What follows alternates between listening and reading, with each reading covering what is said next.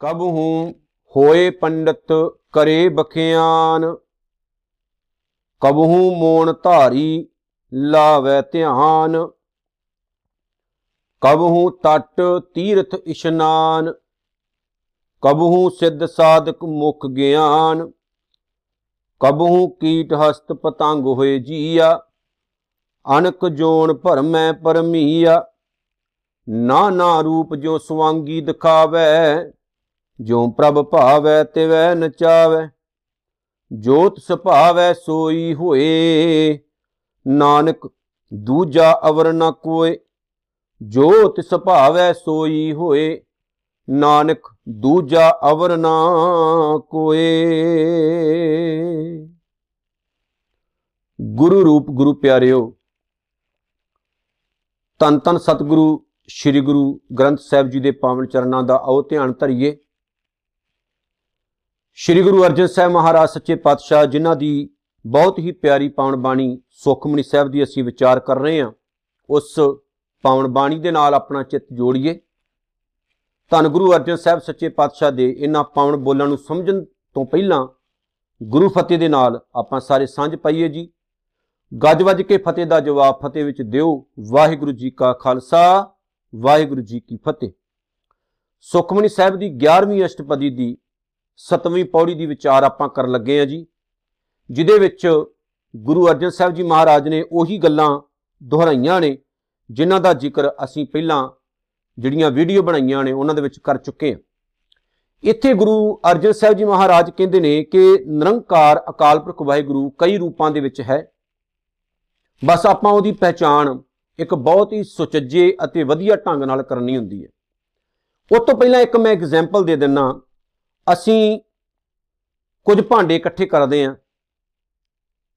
ਉਹਨਾਂ ਭਾਂਡਿਆਂ ਦੇ ਵਿੱਚ ਵੱਖ-ਵੱਖ ਨਦੀਆਂ, ਨਾਲਿਆਂ, ਦਰਿਆਵਾਂ ਦਾ ਪਾਣੀ ਇਕੱਠਾ ਕਰ ਲੈਨੇ ਆ ਮੰਨ ਲਓ ਚਾਰ ਕੌਲੀਆਂ ਨੇ, ਪਾਣੀ ਇਕੱਠਾ ਕੀਤਾ। ਵੇਖਣ ਨੂੰ ਸਾਨੂੰ ਇਦਾਂ ਲੱਗਦਾ ਵੀ ਪਾਣੀ ਦਾ ਰੂਪ ਵੱਖੋ ਵੱਖਰਾ ਹੁਸਦਾ ਰੰਗ ਦਾ ਫ਼ਰਕ ਹੋਵੇ ਮਾੜਾ ਮੋਟਾ।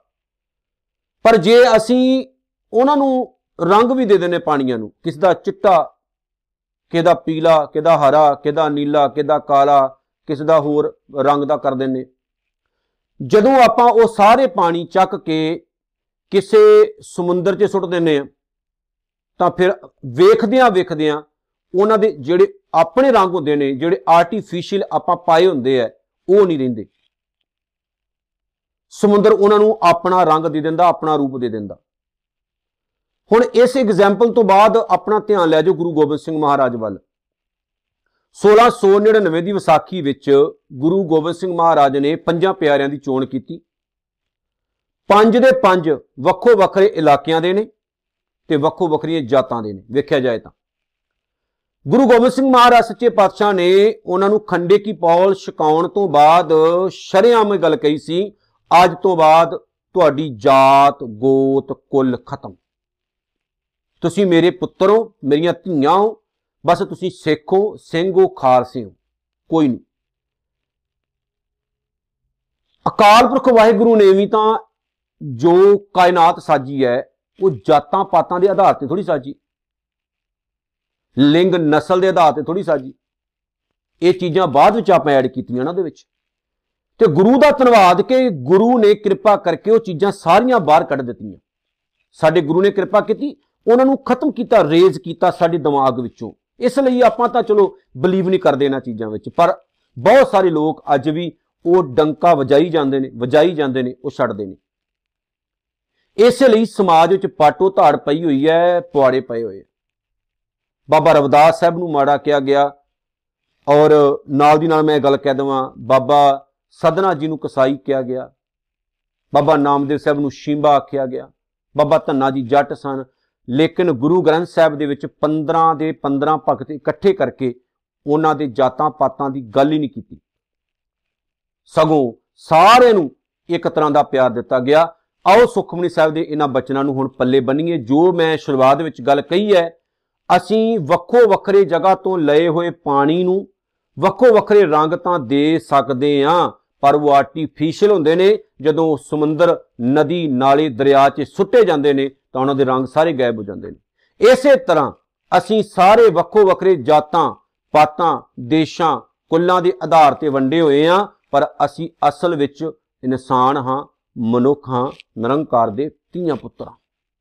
ਇਹ ਪੱਲੇ ਬੰਨਿਓ ਇਸ ਲਈ ਕੋਸ਼ਿਸ਼ ਕਰੋ, ਇਨ੍ਹਾਂ ਕੰਮਾਂ ਤੋਂ ਬਚੋ, ਜਿਨ੍ਹਾਂ ਦਾ ਕੋਈ ਫਾਇਦਾ ਨਹੀਂ ਹੈ। ਤੇ ਆਪਣਾ ਧਿਆਨ ਆਪਣੇ ਮਾਲਕ ਦੀ ਚਰਨੀ ਲਗਾ ਕੇ ਸੱਚਾ ਇਨਸਾਨੀਅਤ ਦਾ ਜਿਹੜਾ ਧਰਮ ਹੈ, ਉਹਨੂੰ ਫੋਲੋ ਕਰੋ ਤਾਂ ਕਿ ਸਾਡਾ ਜੀਵਨ ਸਫਲ ਹੋਵੇ। ਸਤਿਗੁਰੂ ਜੀ ਹੁਣ ਰੱਬ ਦੀ ਗੱਲ ਕਰਦੇ ਨੇ ਤੇ ਕਹਿੰਦੇ ਨੇ ਕਬਹੂ ਹੋਏ ਪੰਡਤ ਕਰੇ ਬਖਿਆਨ। ਬਖਿਆਨ ਦਾ ਮਤਲਬ ਵਖਿਆਨ ਕਰਨਾ, ਉਪਦੇਸ਼ ਦੇਣਾ, ਗੱਲਾਂ ਕਰਨੀਆਂ ਚੰਗੀਆਂ। ਕਬਹੂ ਹੋਏ ਪੰਡਤ ਕਰੇ ਬਖਿਆਨ। ਸਰਬ ਵਿਆਪੀ ਅਕਾਲ ਪੁਰਖ ਨਿਰੰਕਾਰ।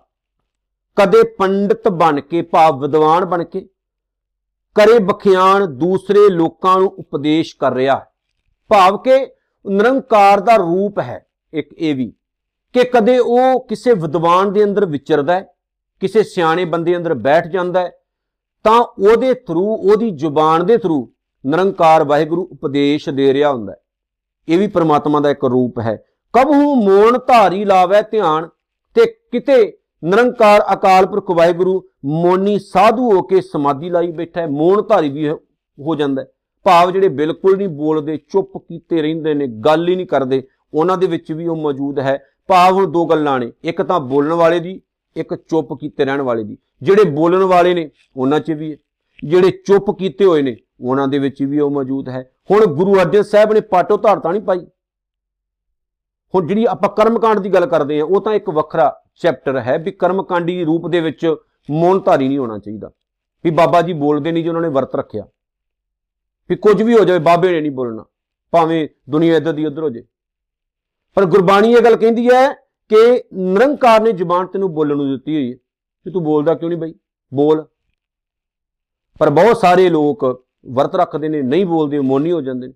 ਚਲੋ ਆਪਾਂ ਕੋਈ ਕਮੈਂਟ ਨਹੀਂ ਕਰਦੇ, ਪਰ ਇੰਨੀ ਮੈਂ ਗੱਲ ਕਹਿ ਦਵਾਂ ਕਿਸੇ ਜਗ੍ਹਾ ਤੇ ਗੁਰਬਾਣੀ ਨੇ ਉਸ ਚੀਜ਼ ਨੂੰ ਵੀ ਸਨਮੁਖ ਰੱਖਿਆ। ਆਸਾ ਦੀ ਵਾਰ ਦਾ ਇੱਕ ਬਚਨ ਮੈਂ ਹਮੇਸ਼ਾ ਤੁਹਾਡੇ ਨਾਲ ਸਾਂਝਾ ਕਰਦਾ ਨਾ।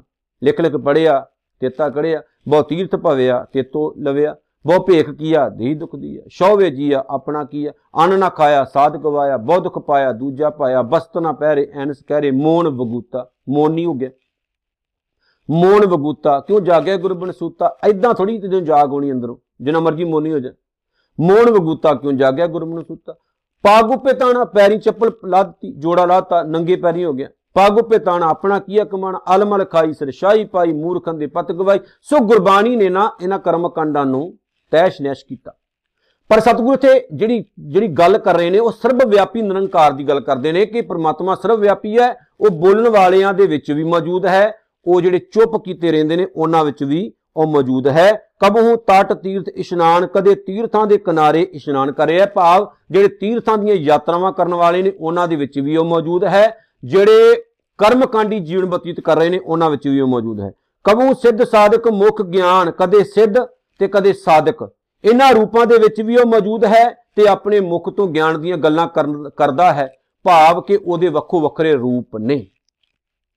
ਵੱਖੋ ਵੱਖਰੇ ਉਹਦੇ ਰੂਪ ਨੇ, ਸਭਨਾ ਵਿੱਚੋਂ ਇੱਕ ਸਮਾਨ ਵਸਦਾ ਹੈ। ਗੁਰੂ ਅਰਜਨ ਸਾਹਿਬ ਜੀ ਇਹ ਸੰਗਲ ਹੀ ਤੋੜ ਦੇਣਾ ਚਾਹੁੰਦੇ ਨੇ ਕਿ ਵੀ ਤੂੰ ਕਹਿਣਾ ਵੀ ਬਾਬਾ ਰਵਿਦਾਸ ਸਾਹਿਬ ਜਿਹੜੇ ਐ, ਉਹ ਚਮਾਰ ਆ ਤੇ ਉਹਨਾਂ ਵਿੱਚ ਰੱਬ ਨਹੀਂ ਹੈ ਕਿਉਂ? ਕਿਉਂ ਨਹੀਂ ਰੱਬ ਹੈ ਉਹ ਗਰੀਬ ਹੈ ਜਾਂ ਚਮੜੇ ਦਾ ਕੰਮ ਕਰ ਰਿਹਾ ਤਾਂ ਤੈਨੂੰ ਘਿਰਨਾ ਆਉਂਦੀ ਉਹਨਾਂ ਤੋਂ? ਉਹਨਾਂ ਦੀਆਂ ਬਣਾਈਆਂ ਹੋਈਆਂ ਜੁੱਤੀਆਂ ਤਾਂ ਤੂੰ ਪਾਉਣਾ।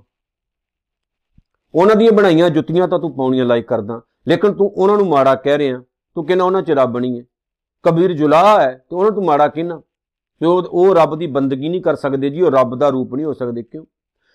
ਅੱਜ ਵੀ ਜਿਹੜੀ ਪ੍ਰੋਬਲਮ ਕ੍ਰੀਏਟ ਹੋ ਰਹੀ ਹੈ, ਅਸੀਂ ਕਹਿੰਦੇ, ਮੈਂ ਜਾਟਾਂ ਜੀ, ਤੂੰ ਚੂੜਾਂ, ਤੂੰ ਚਮਾਰਾਂ, ਤੂੰ ਨਾਈਆਂ, ਤੂੰ ਘੁਮਿਆਰ ਆ, ਤੂੰ ਫਲਾਣਾ, ਤੂੰ ਢਿੰਗੜਾ। ਜੇ ਇਹ ਚੀਜ਼ਾਂ ਦੂਰ ਹੋ ਜਾਣ ਇੱਕ ਦਿਨ ਇੱਥੇ ਬੈਠੇ ਸੀ ਅਸੀਂ ਬਾਹਰ ਤੇ ਗੱਲਾਂ ਕਰੇ ਸੀ ਵੀ ਪੰਜਾਬ ਜਿਹੜਾ ਦੁਨੀਆ ਦਾ ਸਭ ਤੋਂ ਖੁਸ਼ਹਾਲ ਇੱਕ ਦੇਸ਼ ਬਣ ਸਕਦਾ। ਜੇ ਆਪਾਂ ਚੀਜ਼ਾਂ ਦੂਰ ਕਰ ਦਈਏ ਤਾਂ, ਜੇ ਆਪਾਂ ਜਾਤਾਂ ਪਾਤਾਂ ਦਾ ਵਿਤਕਰਾ ਦੂਰ ਕਰ ਦਈਏ ਤਾਂ, ਜਦੋਂ ਤੱਕ ਸਾਡੇ ਵਿੱਚ ਹੈ ਨਾ, ਤੂੰ ਚਮਾਰ, ਤੂੰ ਜੱਟ, ਤੂੰ ਨਾਈ, ਤੂੰ ਸ਼ਿੰਬਾ, ਤੂੰ ਕੁਮਾਰ ਤੂੰ ਫਲਾਣਾ, ਤੂੰ ਢਿੰਗੜਾ, ਜੇ ਆਪ ਵਾੜੇ ਦੂਰ ਹੋ ਗਏ ਨਾ, ਤਾਂ ਫਿਰ ਦੁਨੀਆ ਤੋਂ ਅਸੀਂ ਸਭ ਤੋਂ ਵਧੀਆ ਇਨਸਾਨ ਬਣ ਸਕਦੇ ਹਾਂ।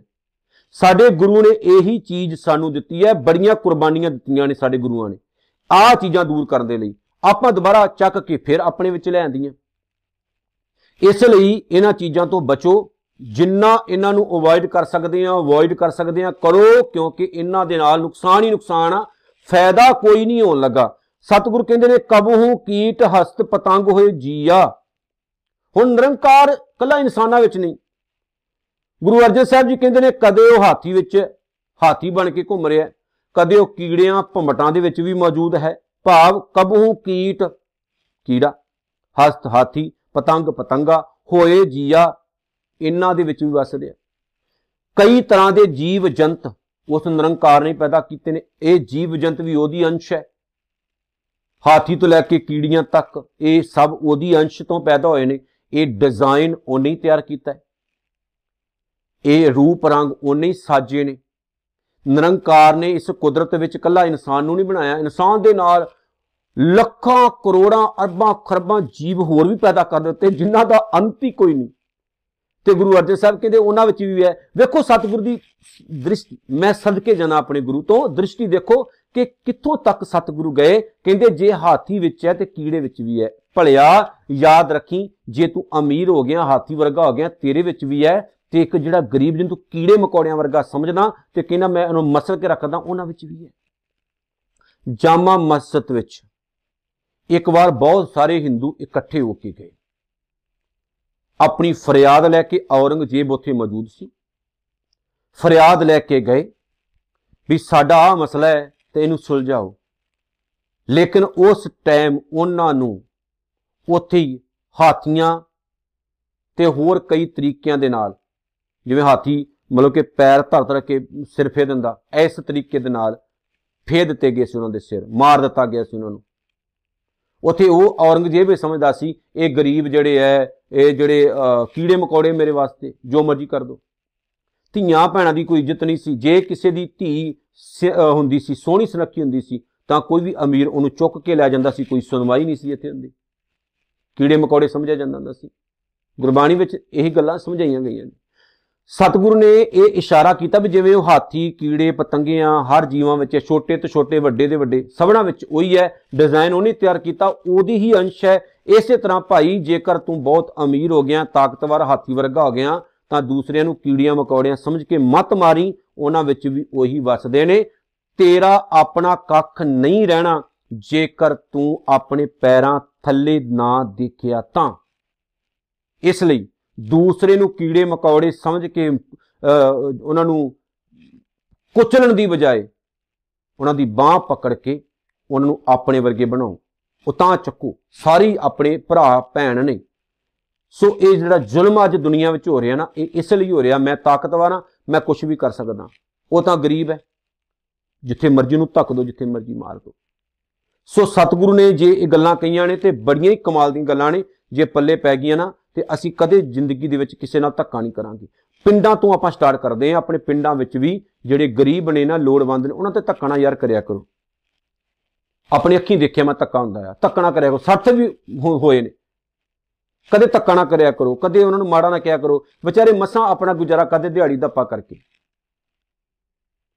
ਹੈਲਪ ਕਰਿਆ ਕਰੋ ਸਗੋਂ ਉਹਨਾਂ ਦੀ। ਹੈਲਪ ਬਹੁਤ ਜ਼ਰੂਰੀ। ਜੇ ਆਪਾਂ ਦੁਨੀਆ ਭਰ ਚ ਲੰਗਰ ਲਾਉਂਦੇ ਆ ਨਾ, ਤੇ ਆਪਣੇ ਪਿੰਡਾਂ ਵਿੱਚ ਵੀ ਕੋਸ਼ਿਸ਼ ਕਰਕੇ ਗਲੀ ਮੁਹੱਲੇ 'ਚ ਦੇਖਿਆ ਕਰੋ ਕੌਣ ਗਰੀਬ ਹੈ। ਕਿਨੂੰ ਸਾਡੀ ਜ਼ਰੂਰਤ ਹੈ? ਭਲਾ ਕਰੋ, ਭਲਾ ਕਰੋਗੇ, ਭਲਾ ਹੋਵੇਗਾ।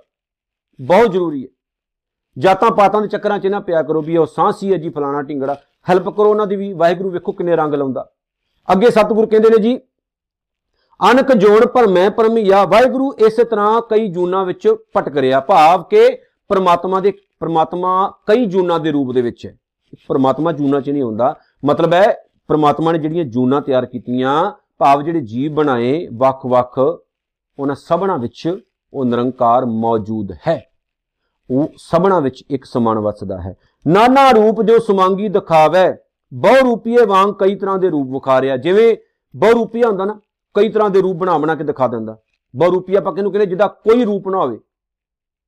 ਕੋਈ ਕਦੇ ਕੋਈ ਰੂਪ, ਕਦੇ ਕੋਈ ਰੂਪ, ਕਦੇ ਕੋਈ ਰੂਪ ਧਾਰ ਲੈਂਦਾ। ਖਾਸ ਤੌਰ ਤੇ ਸਵਾਂਗ ਧਾਰਨ ਵਾਲੇ ਬਹੁਤ ਅੱਜ ਵੀ ਸ਼ਹਿਰਾਂ 'ਚ ਤੁਰੇ ਫਿਰਦੇ ਹੋਣਗੇ। ਕਈਆਂ ਨੇ ਹਨੂਮਾਨ ਦਾ ਰੂਪ ਧਾਰਿਆ, ਸ਼ਿਵ ਦਾ, ਰਾਮ ਦਾ ਇਦਾਂ ਦੇ ਰੂਪ ਧਾਰੇ ਹੁੰਦੇ ਨਾ। ਫਿਰ ਉਹ ਉਹਨਾਂ ਦੇ, ਉਹਨਾਂ ਦੇਵੀ ਦੇਵਤਿਆਂ ਦੇ ਰੂਪ ਧਾਰ ਕੇ ਦੁਕਾਨਾਂ ਤੇ ਜਾ ਕੇ ਮੰਗ ਰਹੇ ਹੁੰਦੇ ਆ। ਇੱਕ ਦੁਕਾਨ ਤੇ ਮੈਂ ਬੈਠਾ ਮੈਂ ਮੋਟਰਸਾਈਕਲ ਆਪਣਾ ਠੀਕ ਕਰਾਉਣਾ ਸੀ। ਜਲੰਧਰ ਦੀ ਗੱਲ। ਤੇ ਇੱਕ ਮੰਗਤਾ ਆਇਆ, ਉਸ, ਉਹਨੇ ਸ਼ਿਵ ਦਾ ਰੂਪ ਧਾਰਿਆ ਹੋਇਆ ਸੀ, ਨਕਲੀ ਗਲ 'ਚ ਸੱਪ ਪਾਏ ਹੋਏ। ਵਾਹ 'ਚ ਤਰਸ਼ੂਲ ਵੀ ਫੜਿਆ ਹੋਇਆ ਤੇ ਸਭ ਕੁਝ ਉਹਨੇ, ਜੋ ਕੁਝ ਸ਼ਿਵ ਦੇ ਤਸਵੀਰ ਵਿੱਚ ਦਿਖਾਇਆ ਗਿਆ ਹੈਗਾ ਸੀ। ਚਲੋ, ਸ਼ਿਵ, ਉਹਨਾਂ ਦਾ ਇੱਕ ਬਹੁਤ ਹੀ ਪੂਜਿਆ ਦੇਵਤਾ ਹੈ, ਮਾੜਾ ਨਹੀਂ ਕਹਿੰਦੇ। ਪਰ ਕਮ ਸੇ ਕਮ ਇਹ ਖਿਆਲ ਰੱਖੋ, ਜਿਹੜੇ ਇਦਾਂ ਦੇ ਕੰਮ ਕਰਦੇ ਨੇ, ਉਹਨਾਂ ਨੂੰ ਜ਼ਰੂਰ ਸਿੰਘੀ ਨੱਪੋ ਉਹਨਾਂ ਦੀ, ਕਿਉਂਕਿ ਗਲਤ ਕੰਮ ਕਰ ਰਹੇ। ਜੇ ਤੇਰੇ ਪੇਟ ਦੀ ਭੁੱਖ ਹੈ, ਤਾਂ ਮਿੱਤਰਾ, ਤੂੰ ਕਿਸੇ ਹੋਰ ਤਰੀਕੇ ਨਾਲ ਦੂਰ ਕਰ ਲੈ। ਮੈਂ ਮੋਟਰਸਾਈਕਲ ਠੀਕ ਕਰਾਉਣਾ ਸੀ, ਕੋਈ ਪ੍ਰੋਬਲਮ ਸੀ, ਤੇ ਮੈਂ ਦੁਕਾਨ ਤੇ ਬੈਠਾ, ਤੇ ਉਹ ਜਦੋਂ ਆਇਆ ਦੁਕਾਨ ਦੇ ਮੂਹਰੇ ਆ ਕੇ ਖੜ ਗਿਆ। ਤਾਂ ਉਹਨੇ ਆਪਣੀ ਆਵਾਜ਼ ਦਿੱਤੀ। ਤਾਂ ਜਿਹੜਾ ਦੁਕਾਨਦਾਰ ਸੀ ਨਾ, ਉਹਨੇ ਗਾਲ ਕੱਢ ਕੇ ਉਹਨੂੰ ਭਜਾਇਆ। ਅੱਖੀ ਵੇਖਿਆ। ਤੇ ਦੁਕਾਨਦਾਰ ਹੈ ਵੀ ਹਿੰਦੂ ਸੀ। ਉਹਨੇ ਗਾਲ ਕੱਢ ਕੇ ਉਹਨੂੰ ਭਜਾਇਆ। ਉਸ ਤੋਂ ਬਾਅਦ ਮੈਂ ਉਹਨੂੰ ਇਹ ਗੱਲ ਕਹੀ ਸੀ, ਮੇਰਾ ਨਜ਼ਦੀਕੀ ਦੋਸਤ ਸੀ, ਮੈਂ ਕਿਹਾ, ਗਲਤ ਕੀਤਾ। ਜੇ ਤੁਸੀਂ ਪਹਿਲੀ ਗੱਲ ਤੈਨੂੰ ਦੇ ਦੇਣਾ ਚਾਹੀਦਾ ਸੀ, ਨਹੀਂ ਸੀ ਬੋਲਣਾ ਚਾਹੀਦਾ, ਫਿਰ ਨਾਲ ਉਹਨੂੰ ਇਹ ਵੀ ਸਮਝਾਉਣਾ ਚਾਹੀਦਾ ਸੀ, ਰੋਟੀ ਪਾਣੀ ਕਮਾਉਣਾ, ਕਿਸੇ ਹੋਰ ਢੰਗ ਨਾਲ ਕਮਾਉਣਾ ਕਮਾਲਾ ਆਹ ਤਰੀਕਾ ਕੀ ਅਪਣਾਇਆ ਹੋਇਆ? ਜੇ ਅੱਜ ਕੋਈ ਸਿੱਖ ਜਾਂ ਕੋਈ ਹੋਰ ਬੰਦਾ ਗੁਰੂ ਨਾਨਕ ਦਾ ਰੂਪ ਧਾਰਨ ਕਰਕੇ ਆ ਜੇ, ਜਿੱਦਾਂ ਆਪਾਂ ਤਸਵੀਰਾਂ 'ਚ ਦਿਖਾਇਆ, ਤੇ ਮੰਗਦਾ ਫਿਰੇ ਗਲੀਆਂ ਦੇ ਵਿੱਚ, ਆਪਾਂ ਗੱਲ ਥੋੜੀ ਕੱਢਾਂਗੇ। ਰਿਸਪੈਕਟ ਨਾਲ ਉਹਨੂੰ ਬਿਠਾਵਾਂਗੇ, ਉਹਦੀ ਲੋੜ ਪੂਰੀ ਕਰਕੇ ਉਹਨੂੰ ਕਵਾਂਗੇ, ਗਾਂ, ਆਹ ਕੰਮ ਨਾ ਕਰੀ ਕਿਉਂਕਿ ਇਹ ਗਲਤ ਹੈ। ਬਹੁ ਰੂਪੀਏ ਬਹੁਤ ਨੇ ਇੱਥੇ। ਸਤਿਗੁਰੂ ਦੇ ਕਹਿਣ ਦਾ ਮਤਲਬ ਹੈ ਕਿ ਪ੍ਰਮਾਤਮਾ ਦੇ ਕਈ ਰੂਪ ਹੈ। ਤੇਰੇ ਰੂਪ ਵੀ ਅਨੇਕਾਂ ਨੇ, ਰੰਗ ਵੀ ਅਨੇਕਾਂ ਨੇ, ਪਤਾ ਹੀ ਨਹੀਂ। ਅਨੇਕਾਂ ਰੰਗਾਂ ਅਤੇ ਰੂਪਾਂ ਦੇ ਵਿੱਚ ਨਿਰੰਕਾਰ ਅਕਾਲ ਪੁਰਖ ਵਾਹਿਗੁਰੂ ਵਸਦਾ ਹੈ। ਵੀ ਤੇਰੀ ਕੀਮਤ ਨਾ ਪਵੈ ਹੋ ਕਿਵੜੇ ਅੱਖਾਂ ਨਾ ਤੂੰ ਐਡਾ ਮਹਾਨ ਹੈ। ਤੇ ਨਾਲ ਮੈਂ ਇਹ ਤਾਂ ਐਡ ਕੀਤਾ ਹੈ ਕਿ ਜਿੱਥੇ ਵੀ ਤੁਸੀਂ ਕਿਤੇ ਇਹੋ ਜਿਹੇ ਲੋਕ ਦੇਖੋ ਜਿਹੜੇ ਇਦਾਂ ਦੇ ਬਹੁ ਰੂਪੀ ਹੁੰਦੇ ਨੇ, ਕੋਸ਼ਿਸ਼ ਕਰੋ ਉਹਨਾਂ ਨੂੰ ਪਿਆਰ ਨਾਲ ਸਮਝਾਓ ਕਿ ਰੋਟੀ ਪਾਣੀ ਕਮਾਉਣ ਦੇ ਹੋਰ ਵੀ ਕਈ ਤਰੀਕੇ ਨੇ। ਆਹ ਤਰੀਕਾ ਅਪਣਾਉਣਾ ਇਹ ਸਹੀ ਨਹੀਂ ਹੈ। ਇਹ ਮੈਂ ਦੱਸਣਾ ਜ਼ਰੂਰੀ ਸਮਝਦਾ। ਅਗਲੀ ਗੱਲ ਸਤਿਗੁਰੂ ਕਹਿੰਦੇ ਨੇ ਜੋ ਪ੍ਰਭ ਭਾਵੈ, ਤਿਵੈ ਨਚਾਵੈ, ਜਿਵੇਂ ਪ੍ਰਮਾਤਮਾ ਨੂੰ ਚੰਗਾ ਲੱਗਦਾ ਹੈ, ਉਹ ਉਵੇਂ ਜੀਵਾਂ ਨੂੰ ਨਚਾਉਂਦਾ ਹੈ। ਨੱਚਣ ਵਾਲੀ ਫਿਰ ਗੱਲ ਆ ਗਈ, ਨਚਾਉਣਾ ਭਾਵ ਉਦਾਂ ਹੀ ਜੀਵ ਕੰਮ ਕਰਦੇ ਨੇ, ਜਿੱਦਾਂ ਪ੍ਰਮਾਤਮਾ ਦਾ ਹੁਕਮ ਉਹਨਾਂ ਦੇ ਕੋਲੋਂ ਕਰਾਉਂਦਾ ਹੈ। ਜੋਤ ਸੁਭਾਵੈ ਸੋਈ ਹੋਏ ਜੋ ਪ੍ਰਮਾਤਮਾ ਨੂੰ ਚੰਗਾ ਲੱਗਦਾ ਹੈ, ਹੁੰਦਾ ਕਾਇਨਾਤ ਵਿੱਚ ਉਹੀ ਹੈ, ਬੰਦੇ ਦੇ ਵਸ ਕੁਛ ਨਹੀਂ। ਨਾਨਕ ਦੂਜਾ ਅਵਰ ਨਾ ਕੋਏ, ਹੈ ਨਾਨਕ ਉਸ ਵਰਗਾ, ਉਸ ਨਿਰੰਕਾਰ ਵਰਗਾ, ਉਸ ਵਾਹਿਗੁਰੂ ਵਰਗਾ ਹੋਰ ਕੋਈ ਵੀ ਨਹੀਂ ਹੈ। ਆਪਣੇ ਆਪ ਦੇ ਵਿੱਚ ਉਹ ਬੜਾ ਵਿਲੱਖਣ ਹੈ। ਆਪਣੇ ਆਪ ਦੇ ਵਿੱਚ ਉਹ ਬੜਾ ਵਿਲੱਖਣ ਹੈ, ਵੱਖਰਾ ਹੈ। ਉਹਦੇ ਵਰਗਾ ਹੋਰ ਕੋਈ ਨਹੀਂ।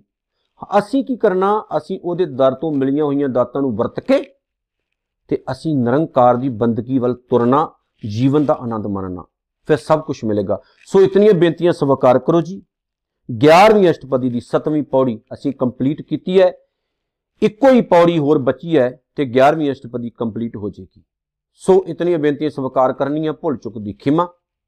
ਨਾਨਕ ਨਾਮ ਚੜ੍ਹਦੀ ਕਲਾ, ਤੇਰੇ ਭਾਣੇ ਸਰਬੱਤ ਦਾ ਭਲਾ। ਵਾਹਿਗੁਰੂ ਜੀ ਕਾ ਖਾਲਸਾ, ਵਾਹਿਗੁਰੂ ਜੀ ਕੀ ਫਤਿਹ।